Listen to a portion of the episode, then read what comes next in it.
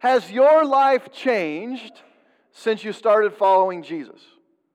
There have been things in your life that you could see, that you recognize, or maybe other people recognize and say, hey, you know, you used to get really angry, or used to be this way, and you're not doing that anymore. What's going on? Maybe, um, maybe we could ask this too Has your life changed at all since you started attending real life, or maybe attending regularly? Just something to think about. One of my guilty pleasures um, is before and after pictures. You, you, know about before and after? They don't call them before and after pictures anymore. They call them before and becoming pictures. I don't know if you see those on uh, social me- media, but, but those before and becoming pictures can be really inspiring, right? And I, I think that's what I like about them. Um, one of the things, though, I, I notice in those posts usually in their before and becoming pictures is that many of the people who post those things share kind of the same sentiment.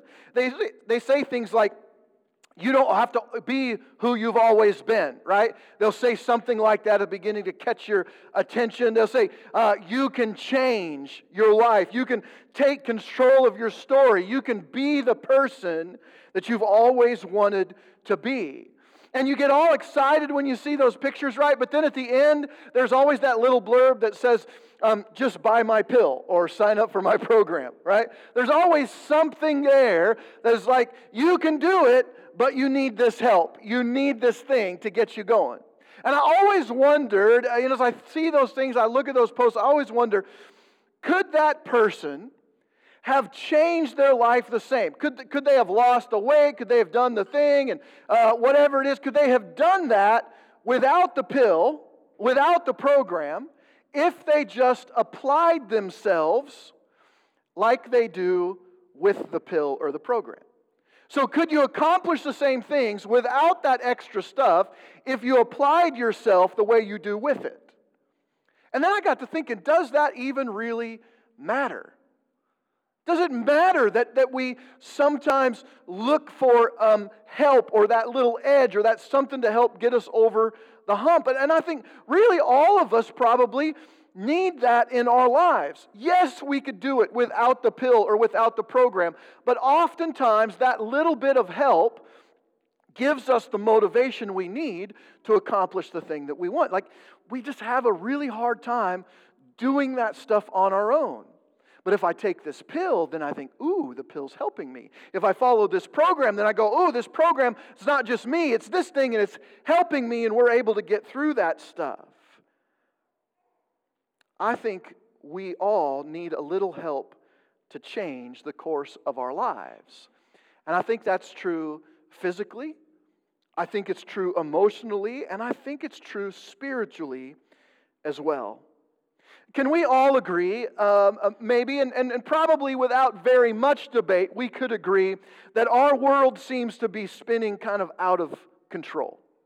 Everywhere you look, there's a new problem, there's some new chaos around. There are people all around us at, at work and in our neighborhoods and our friends, and, and maybe even people in your own family whose lives just seem to be a mess and they don't seem to be able to, to make them any better. Like it just doesn't seem to be improving. It's just always one problem after another. And when we look out at the world and we go, humanity is suffering. There's problems and, and struggles and, and challenges, and, and it doesn't seem to be getting better. It seems to be getting worse. And we wonder, why can't we just pull ourselves up out of this? But, but really, I think what we see out in the world is a predictable slide. I think the first thing we see is hard hearts. Individuals whose hearts are hardening. Divorce is an ever present possibility for even the seemingly strongest of marriages. Um, by the way, it's not your busy schedule. It, it's not. Uh, it, it's it's it's not your busy schedule. It, it's, it's not the other things in your life that, that cause you to leave a child in the back seat. It's a hard heart that causes that. When we torture animals and when we devalue life and when we kill nearly one million babies in this country every year, when we spend less and less time with our families, it's not work, it's not upbringing, it's a hard heart. And left unchecked, that hard heart gets worse. That hard heart then soon turns into a decline in decency. People used to say the, the please and thank you. It's just a matter of course. We just did that all the time. Now we throw full shakes through the drive through window. We cuss out clerks for following the rules. We don't just refuse to respect our elders, we laugh at their struggles and we refuse to help. When a society gets to a place where individuals would rather film a fight or a drowning person with their cell phones in order to put it on their Twitter feed instead of helping, decency is dying. But it gets worse. When there's hard hearts and there's a decline in decency, people eventually come to the place where they simply exist to satisfy every sinful desire. And so we have young children sexting. We have moms and dads who've turned Halloween into an excuse to dress, uh, barely dress, and to get hammered, and to call it just a, a, an opportunity to unwind or to have some fun. We buy and sell young girls and boys in the sex trade. We chase every desire or drug, no matter who we hurt or the lives we leave in our wake. We can now choose our gender as we sacrifice on the altar of sex our own identities in order to just be me. And yet, even that doesn't stem the tide of suicide because even now nobody loves me. None of this is a surprise, but it doesn't have to be your story. See, you can have a before and becoming picture, but you have to choose it. And so here's our bottom line this morning. If you don't remember anything else, just tuck this away. Who you are is who you choose to be. Who you are is who you choose to be. The only difference between the before and the becoming picture is a choice. And sometimes that choice was aided by a pill or a program or a person, but it ultimately comes down to just a choice. And I'm not talking today about your gender or your job or your Instagram feed. I'm talking about the person you choose to be, regardless of your skin color or your sex or your social standing or any other individual marker you might choose to identify yourself. Because whoever or whatever you were before, if Jesus is your Savior, you're a child of the King. And so what you were before doesn't matter nearly as much as we think it does.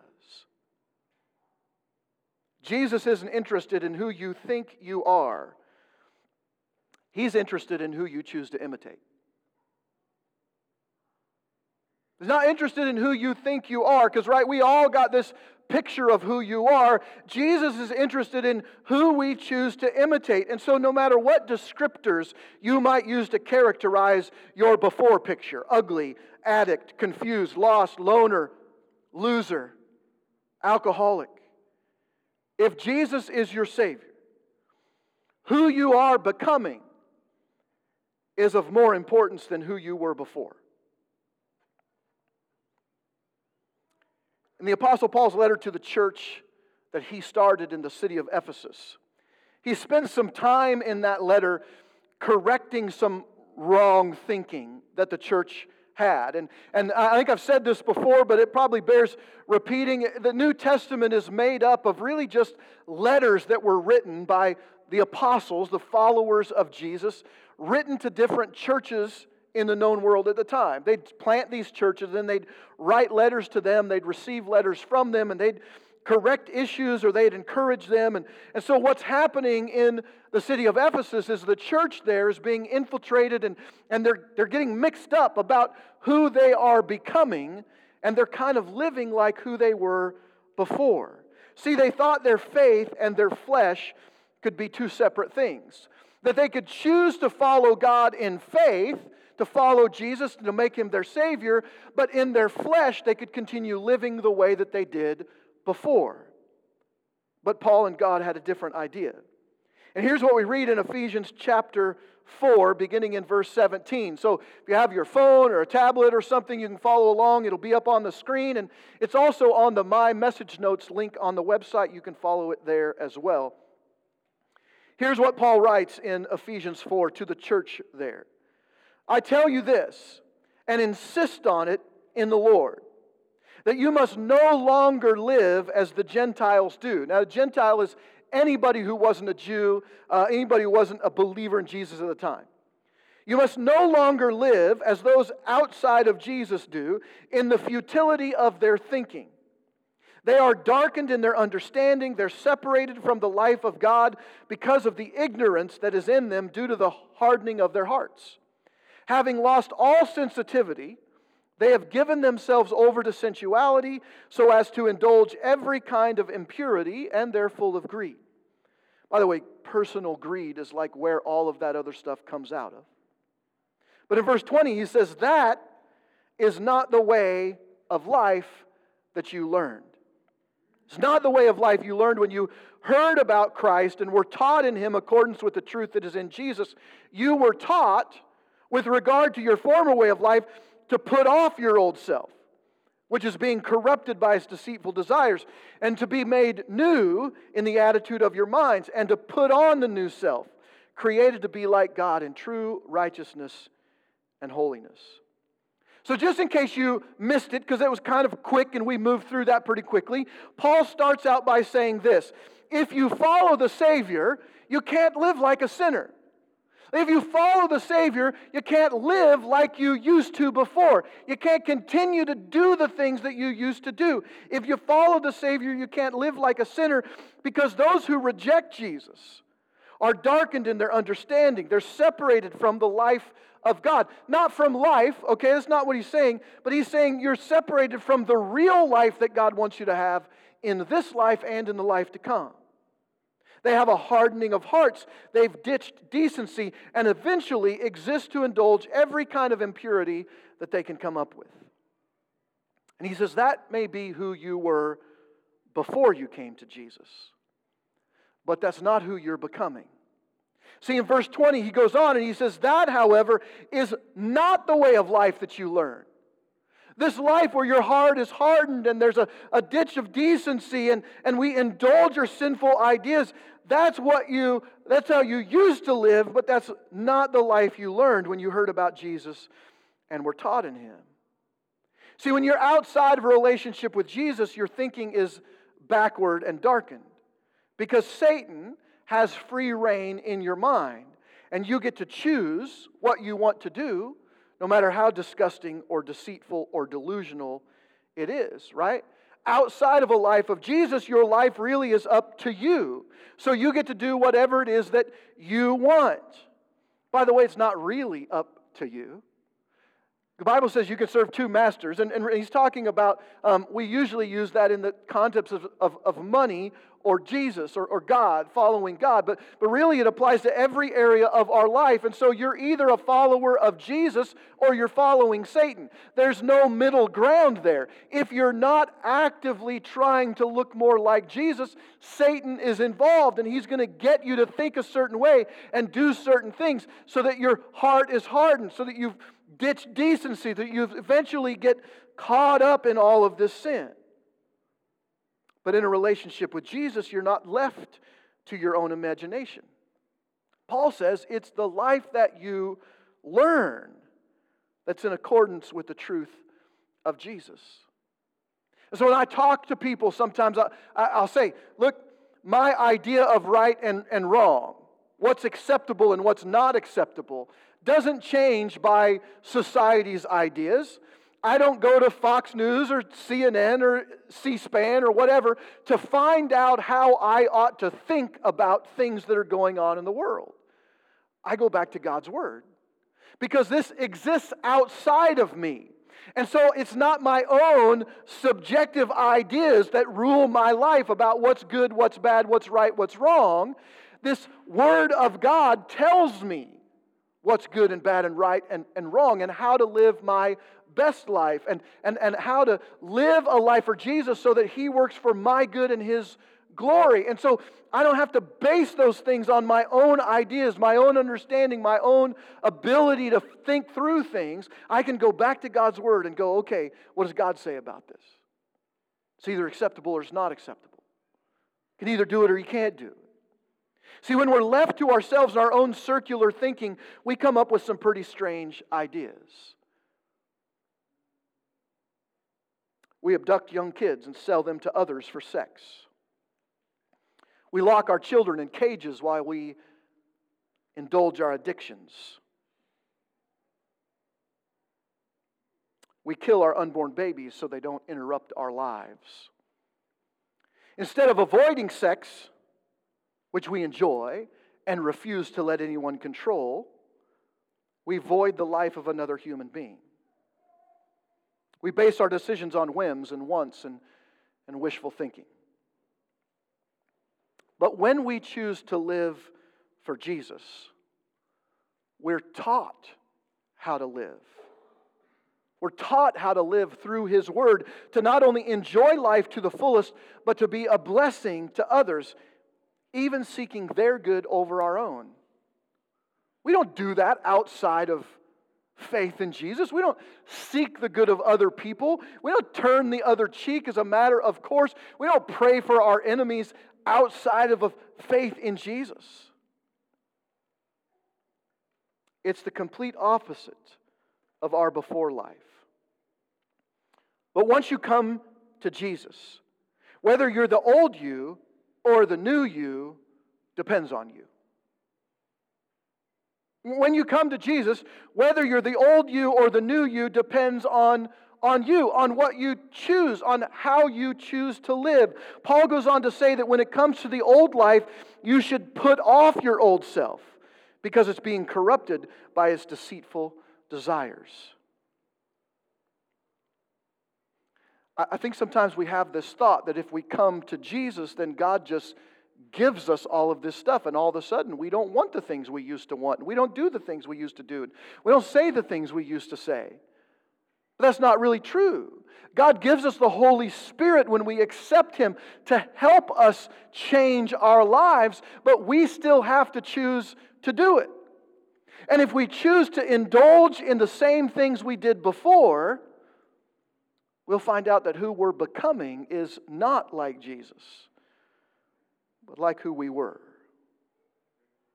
Now, I like to stay in one passage when I, I preach. I don't like to jump all around. I used to do that back in the day, but I really like to, to stay in one passage because I don't want to muddy the waters as we're talking. I'd rather have you uh, get a good handle on one passage instead of, um, in, instead of a poor grasp on several different sections of Scripture. But today I'm going to break that and we're going to talk about some other passages because I think they fit perfectly with Ephesians 4. So, to the church in Rome, Paul wrote this in Romans Count yourselves as believers in Jesus, right? Followers of Jesus Count yourselves dead to sin, but alive to God in Christ, who you were before and who you're becoming. He says there's two different things. Do not let sin reign in your mortal body so that you obey its evil desires. Do not offer any part of yourself to sin as an instrument of wickedness, but rather offer yourself to God as those who have been brought from death to life and offer every part of yourself to him as an instrument of righteousness. For sin shall no longer be your master because you are not under the law, but under grace. So we see all those things we've already talked about at play in that passage as well. There's death and there's life. There's who you were before and who you're supposed to be becoming. You're either following the master of Satan or you're following your master God. And so here Paul draws this distinction dead to sin, alive to God, brought from death to life. And that, that being brought from death to life should change how you live because sin should no longer be your master. And we go, oh, that's great, preacher. That's really good to know, but how do we actually do that? Well, Paul kind of tells, Paul kind of tells us. He says in verse 23 be made new in the attitude of your mind, and put on the new self, created to be like God.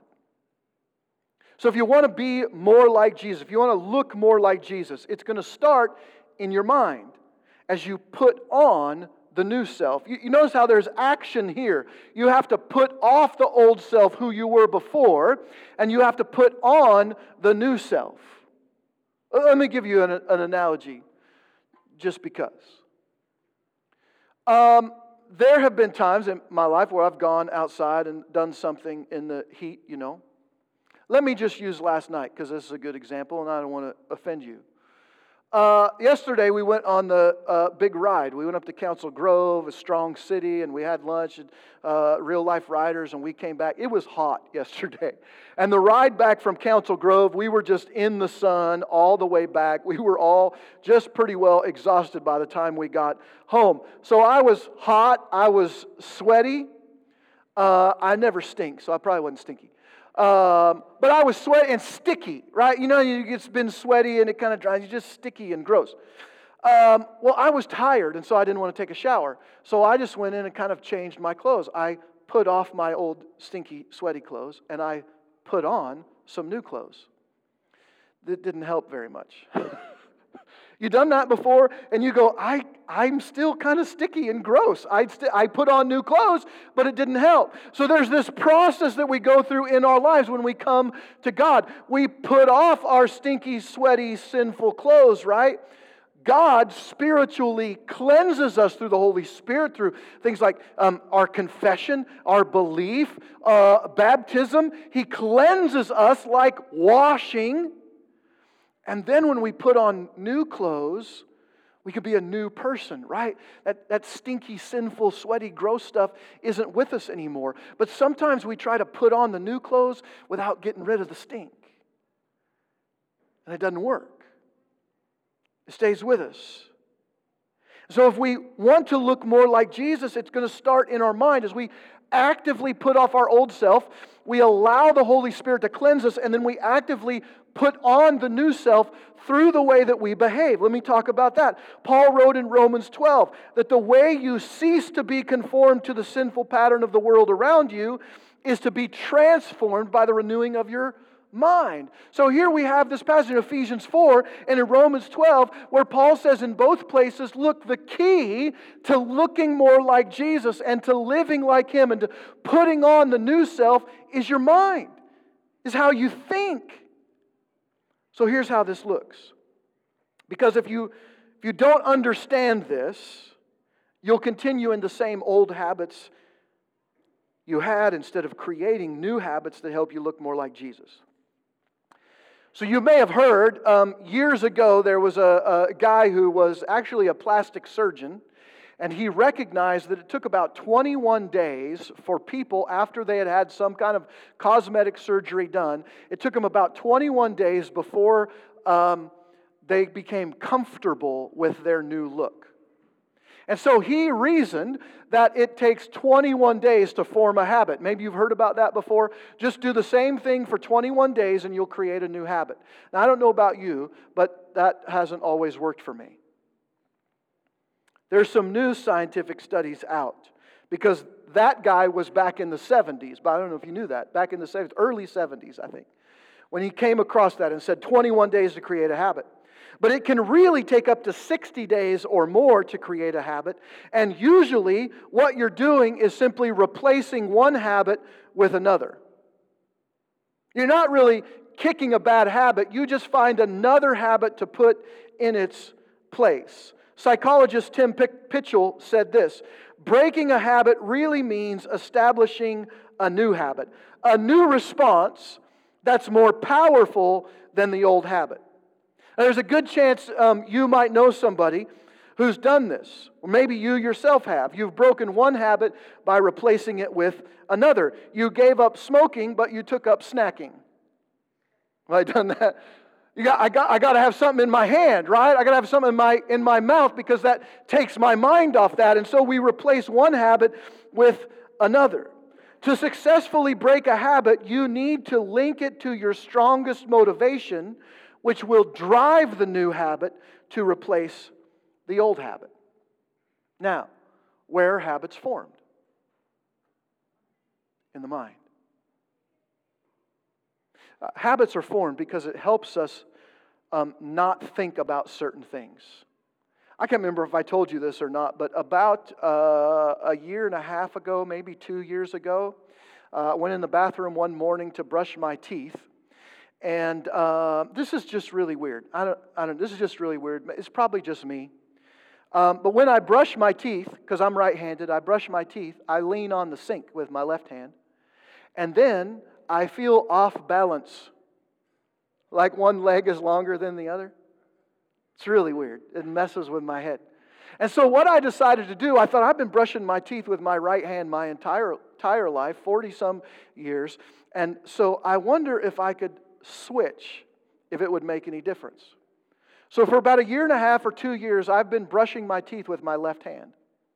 I've gotten so good at it that I don't have to think about it anymore because my brain has created a habit. And so, when I walk into the bathroom to brush my teeth, I grab the toothbrush with my left hand. I don't even think about it. It's kind of weird. Once in a while, I go, This is weird. this is putting the toothpaste. It's like I don't do that with anything else in my life, but I just I tried that. And so, um, and so what happens is your brain kind of relegates these things to habits because if we had to think about every single thing we did in our lives, we just we'd burn up, you know, the little emoji with the exploding head. We have to have habits so that we can kind of check out of certain things and think about other things. So, what attitude should the follower of Jesus have in their mind?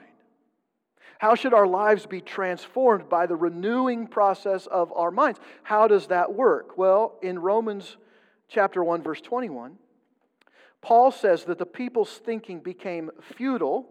That's the word he uses in Ephesians 4. And their hearts were darkened, another word from Ephesians 4, when they refused to do two things. He says, when they refused to glorify God or give thanks to Him, their thinking became futile and their hearts became darkened. Gratitude and thankfulness Open your mind to the presence of God in your life and allow you to see His blessings and His work. And the more grateful and thankful you are, the more habits you will change because gratefulness and thankfulness are incredibly strong emotions and motivations. Think about this. When you are ungrateful in your life or, or unthankful, Maybe there's been times in your life where things just haven't gone the way you thought they should, and you were ungrateful or unthankful in your life. When that is the case, we very quickly begin looking for the worst in everybody else and in ourselves. When I'm ungrateful or unthankful, everything is terrible. I hate everything. I hate everybody. Life is just bad. Everybody is the worst. Why can't anybody do what they're supposed to do? It's just bad. But when you're grateful and thankful, you expect the best from yourself, you expect the best from others, and you're more likely to be forgiving and less critical when you don't get the best from others. So, being grateful and thankful completely changes the way you think and it affects every other aspect of your life. When we're around people who are ungrateful or unthankful, everything is horrible. Go to Facebook for about five minutes and scroll your newsfeed. You'll see exactly what I'm saying. There are some people on there who every single thing they post is life is terrible and this is horrible and nobody loves me and it's just awful. And that's because when we're ungrateful and unthankful, our mind begins to follow that. And we begin to act like that and we act it out. And pretty soon, nobody's doing anything good for us. Nobody loves us. Nobody is good enough. But when we are grateful and thankful, even when things stink, we still have a positive outlook on life and we can still say, Life is good and God loves me and, and I'm becoming something better than I was before. And we can be thankful and grateful through those things. And where does thankfulness and gratefulness come from? It comes from God. When we're grateful to God for what He's done, when we're thankful for the things that He's brought into our lives, even when they're not great, because let's be honest, who we were before, a lot of the things that we experienced in our life before are because we made bad choices. Because we didn't do the thing that maybe we should have done. And if we were following God's word, like not myself, my own thinking that's darkened and sinful, but I was following God's word, I maybe not have got stuck in those things that I did before. So you can either continue to be grumpy and darkened and hardened, you can continue to be, be the same as you were before. But if you're a follower of Jesus, God is calling you to something more. To become the person He created you to be. A grateful and thankful follower of Jesus who looks more like Jesus every day. And so, if you're a believer this morning, you and I have got to stop living like we're still tied to what we died to. That's what Paul says, right? If you're a Christian, you've died to sin. How can you live in it any longer? These two things are incompatible. Who you were before and who you were becoming, they're completely different, and life changed in the middle. And so you have to choose to live who you are becoming. You have to choose to live like Jesus. And we often find out that we're still tied to what we were supposed to die to because we choose those things. And Paul says you got to change your habits. You got to replace that with something else. And so, those times in your life when you would normally do this thing over here, you got to do this thing over here. You got to be like George on Seinfeld, who was opposite George and just did everything the opposite of what his natural instinct was. And life got better for him, right? Because he was grateful and thankful. This kind of showed my age a little bit. That's all right. L- let me give you some practical things. Look, if you're married, Make a list of the reasons you're thankful for your spouse. I'm not kidding about this. Get on your phone, get a piece of paper. Don't show it to them. Don't leave it out in the open for them to find, okay? But make a list somewhere of the reasons you're thankful for your spouse. Maybe it's just, uh, and maybe you like, my spouse is terrible and horrible and nothing good. But every morning they get up and go to work. And the money that they make from that job helps put food on the table and a roof over your head. And so maybe what you can be thankful for is just that they get up and go to work. Maybe all they do is take the trash out. This is one little thing, or, or, or making a meal, or, or maybe it has nothing to do with you, but you can say, Look, my spouse, I don't like my spouse, we don't get along, but they love my kids. Find something to be thankful for and focus on that. Let me tell you what will happen you will find more and more things very quickly to be thankful for. As you focus on what you're thankful for, not what you're unthankful for, your mind naturally begins to key in on those things, and you become more and more thankful for your spouse. Instead of always complaining about what you don't have, maybe start showing some gratitude for what God has given you. Your car, might not be new, but it runs. Your house isn't big, but it's comfortable. Your job isn't great, but you get a paycheck. Find something to be grateful for, and you'll soon find more and more to be grateful for. As you change your mind, as your mind is renewed, you won't be conformed any longer to the pattern of the world who you were before, but you'll find you're becoming more like Jesus. And if you don't know this morning whether or not you've died to what you've been tied to, we can help you with that. Tonight at 7:30 at the pool, we'll take a few moments out during that pool party to do some baptisms. We've got a couple people registered already for that. Immersion is not just about obedience. It's what Paul was talking about in Romans chapter 6 when he said this All of us who were baptized into Christ Jesus were baptized into his death. We were buried with him through baptism into death in order that just as Christ was raised from dead through the glory of the Father, we too may live a new life. We can become someone different if you even want the chance to live a new life, It starts with choosing Jesus and choosing to obe- be obedient in baptism. If you're ready to choose Jesus today, to stop being who you were before and start becoming more like Jesus, or if you're ready to take the step of faith and obedience and be baptized so you can live that new life, we want you to stop at the connection hub after the service this morning and let them know that you're ready to choose Jesus and or you're ready to be baptized. And we'll get you registered and then show up tonight at 7:30 and we'll get that taken care of. Look, who you are is who you choose to be. And if you choose Jesus, if you chose Jesus before, now choose to look more like him every day. Because whether you continue as the old you or become the new you, it depends on you. Let's pray. God, thanks for the Holy Spirit that helps us, that gives us the strength and the courage, the hope to live a new life. To not just give in to who we've been, but to become who you created us to be.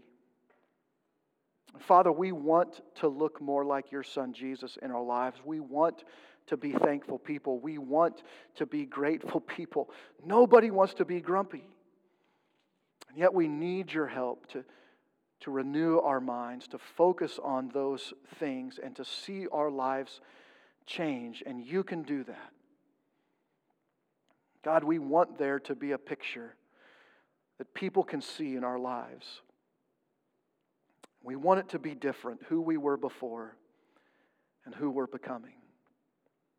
Would you help us do that today? In Jesus' name, amen.